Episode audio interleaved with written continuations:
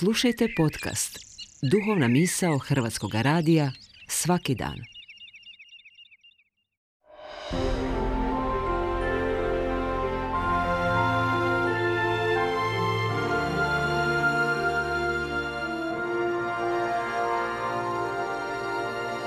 Duhovna misao. Urednica je Blaženka Jančić.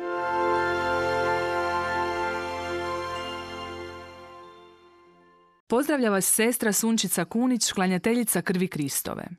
Cijenjene slušateljice i cijenjeni slušatelji, možda se netko od vas, slušajući uvodni pozdrav, pozdravlja vas sestra Sunčica Kunić, klanjateljica krvi Kristove, zapitao što to točno predstavlja. Što je to i kako je to biti klanjateljica krvi Kristove? Smatram prikladnim u ovom mjesecu, u mjesecu srpnju, progovoriti i o tome. U družbi klanjateljica krvi Kristove mjesec je srpanj na osobit način posvećen krvi Kristovoj. Naime, iako se svetkovina tijela i krvi Kristove u crkvi proslavlja prvog četvrtka po svetkovini Svetog Trojstva i naziva se tijelovo, družbe posvećene krvi Kristovoj i naslovnu svetkovinu proslavljuju upravo 1. srpnja. Družbu se stara klanjateljica krvi Kristove osnovala je 1834. godine Sveta Marija de Matijas u malenom mjestu Akuto, jugozapadno od Rima. Prilikom njezine kanonizacije, danas sveti Ivan Pavao II, cijeloj crkvi predstavio je kao model življenja kršćanskog i posvećenog života, nazvavši je gorljivom mističarkom i zanosnom ženom akcije koja je na području odgoja i evangelizacije otvorila nove putove ženine prisutnosti u crkvi i ponudila originalne modele služenja evanđelju. U Hrvatskoj živi oko 150, a u svijetu nešto više od tisuću sestara raspoređenih po svim kontinentima. U družbi živi i mnoštvo apostolata koji su prvenstveno okrenuti čovjeku. Sestre nastoje svojim životom promicati i danas ono što je promicala Sveta Marija de Matijas prije više od jednog stoljeća, a to je ova rečenica. Svima objavite ljubav i nježnost raspetog Isusa.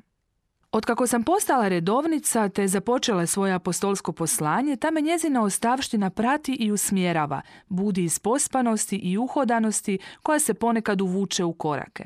Jasnoća i britkost, neupitnost i direktnost njezine upute o širenju radosne vijesti svima vrlo je aktualna u ovom vremenu dubokih društvenih podjela.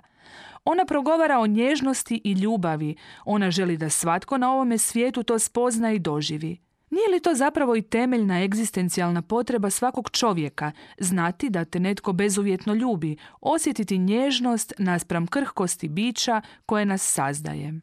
Osjetiti ne odbacivanje nego prihvaćanje, ne osuđivanje nego razumijevanje, ne beščutnost nego empatiju.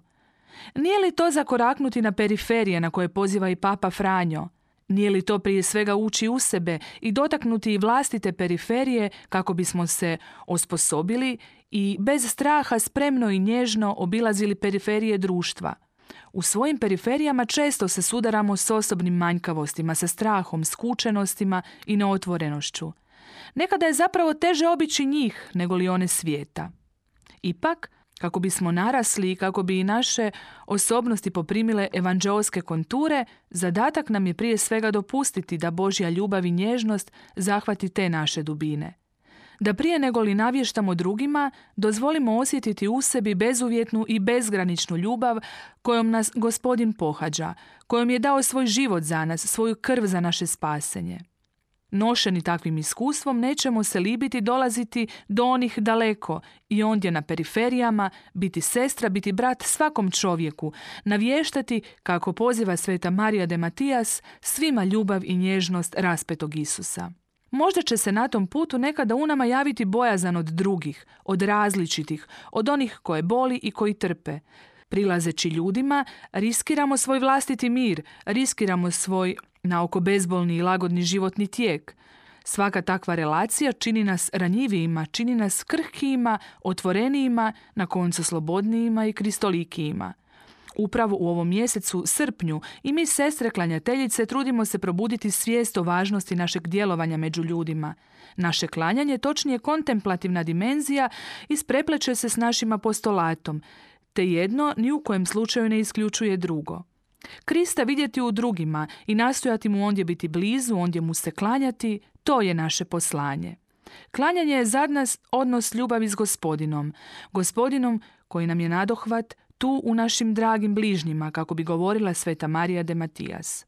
Davno sam u jednoj antologiji španjolskog pjesništva pročitala stih koji poziva vidjeti veliko Božje pristanište na svakom ljudskom licu. Pomozi Bože moje obale da budu sigurna pristaništa čovjeku, da ne budu grube i strašne, da ne ranjavaju, da ih dosljednost valovlja omekša, da ih sol pripitomi.